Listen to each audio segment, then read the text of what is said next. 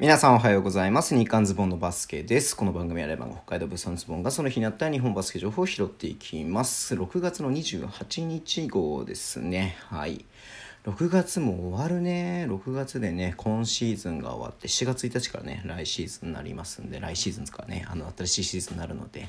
はい。いやー今日もね、えっ、と、今、ポッドキャストが撮り終わりまして、まあ、その前1時間 YouTube やっててね、今日昼間ね、あの、7月の1、2、3が、えー生配信できないんで、そのための録画をね、えー録撮っていたりとかしたので、なんかずっと今日一日バスケのことやってるなって感じですけれども、はい。えー、っとね、今日最後締めはね、短いやつ撮って、えー終わりにしたいと思いますけれども、まず B3 ね、長崎ね、やっぱり精力的に動いてますね。はい。えー、っと、菅沢選手ですよ。はい。あのね、もともと富山とかにいて、はい。で、今シーズンは、えーシーズンのね、あの、頭で、うん、短期契約でね、えっと、えー京都と契約していましたけれども、うん、ね、まあその後ね、どこのチームに属してませんでしたが、はい。えー長崎ベルカが獲得ということでね、うん。まあ、34歳のね、まあ、ベテランですけれども、まあ、194のパワーフォワードっていうか、あ、192か、ね、パワーフォワードっていう感じですけれども、うん。まあね、えっ、と、スポットでこうね、えー外国籍のね、えーバックアップだったりとかみたいな感じで、まあ、いろいろできるんじゃないのかなっていうふうに思うと、長崎ね、強力な選手入れたなっていうふうに思って見ていました。はい。で、えーあとはね、B2 で言いますと、あーごめんなさい、鼻水が出た。うん。とまずどっから行こうかな。はい。やっぱこれかな。石川海人ですね。石川海人が、うん、熊本ね、2シーズンいましたけれども、はい。FE 名古屋が獲得ということで、うん。まあね、名古屋ダイヤモンドドルフィンズから笹山選手もね、FE 名古屋加入してますんで、FE 名古屋だいぶね、あのーえーなんつうの、力入れてきてるなっていうのがありますし、うん、ランダルとかもね、入ってますんでね、結構勝てるんじゃ、勝つんじゃないのかな。うん。西宮でね、あれだけね、えっと、西宮じゃない、何言ってんの山形でね、あれだけね、点取っていたんで、うん。まあ、楽しみなね、えーランダルもいますし、はい。そこにね、パスを供給できる石川海人、まあ、彼自身ね、10と、ね、2桁得点してきますし、アシストもね、9本とかしてくるんで、すごい選手なんでね、まあ、そろそろ B1 で見たいなっていうね、気持ちもありますけれども、まあ、彼は彼でね、まあ、いろいろと考えることがあって、うん、B2 にいるのかなというふうにも思いますんで、はい。えー、ね、あの、FE 名古屋、すごく一躍これでまたね、注目になったなっていうふうに思ってます。はい。で、えー福島ですけれども、もアレックス・マーフィーっていうね、選手を獲得したんですが、えーエリック・マーフィーっていうね、まあ、元 NBA 選手がね、えっ、と、昨シーズンか、あ、今シーズンからいますけれども、の弟ということで、兄弟でね、同じチームでやるっていうのもね、これもまた一つ、えーすごく、まあ、彼らにとってもね、素晴らしい経験になるんじゃないのかなというふうに思いますし、うん。いやまあ、その二人がね、同時にコートに立って同じチームでやるってね、うん。いや、すごく見ててね、ワクワクするようなもな感じがするなと思いますし、現役のね、フィンランド代表でもありりますんで、うん。すごく楽しみだね。だからあれだよね、フィンランドと対対戦するんで、あの、強化試合でね、うん。まあ、また、早めに入ってこれれば入ってきて、うん。まあ、そのまま残ってね、練習というか、ね、7月からチーム指導するとは思いますんでね、うん。まあ、そこでね、一緒にできるっていうのはでかいことだなっていうふうには思っています。はい。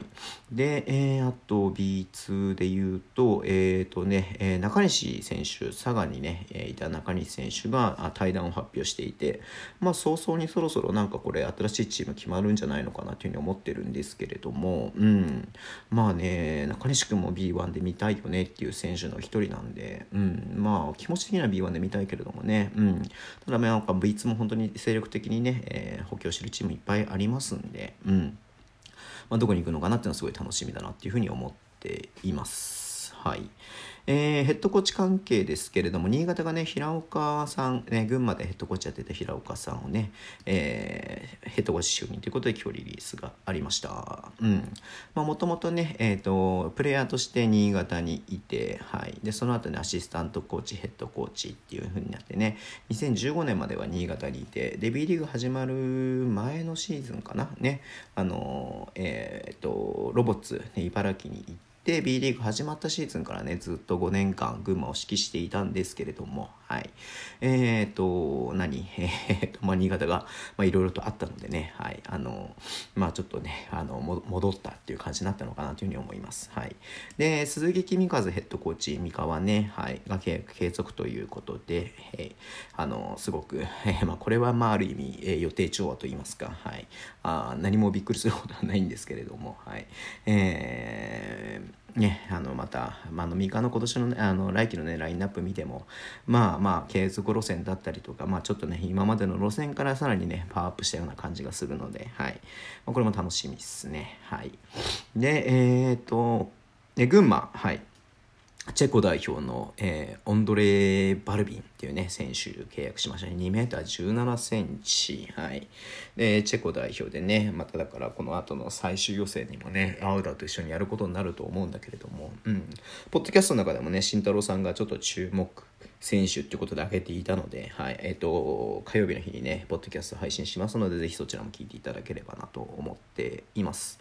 えー、滋賀ね、小沢選手獲得、えー、あと、えー、新潟がね、池田選手継続、えー、大阪がね、ジャワラ・ジョゼフ選手継続ってね、まあ、ちょっと YouTube でもいろいろ話しましたんで、はい。えー、またね、そちら見ていただければと思うんですけれども、鎌田選手がね、川崎復帰ということで、いやー、まあ、正直意外だったなって、多分、川崎のファンも思って、たかなっていうふうに思うんですよね。まあなんか、えー、まあ、まあ出戻り、まあよくあることではあるけれども、川崎ってあんまなんかそういうイメージがね、今までなかったので、うん。まあそういったことでね、川崎に戻ってきたということで、まあインサイドの選手入れたってことはね、YouTube でも話したけれども、まあ多分ガードタイプのね、外国籍を入れるんじゃないのかなっていうふうに思いますんで、うん。まあ来季の川崎ね、そのね、ガードタイプ、まあフォワードかもしれないですけれども、まあ要はインサイドの選手じゃない外国籍が入ってくるとなるといやさらに怖いねこれねっていう風になるんで、うん、楽しみだなっていう風に思って見てました。はい。えー、そんな感じでね、えっ、ー、と、今日もなんかいろいろとあったんですけれども、はい。えっ、ー、と、何々、えっ、と、終わりにね、したいと思います。えー、Twitter でも情報を発信してます。ぜひフォローお願いします。やっぱね、疲れますよ。一日ずっと喋り続けてるから、昼間もね、1時間以上自分一人で、一人で喋ってて、YouTube で一人も喋ってて、ほんとこんだけ長い独り言をね、インターネット上に残すってね、ちょっと頭おかしいなってそろそろ思ってきてるんで、はい。まあ、いろいろ考えていこうかなっていうふうに思ってます。はい。えー YouTube ね、毎日配信しています。えっ、ー、と、ポッドキャストね、毎日配信してます。えー、29日の日に配信しますので、よろしくお願いします。ラジオトーク鍋できる方はハートボタンを押してください。では、今日もお付き合いいただきありがとうございます。それでは、いってらっしゃい。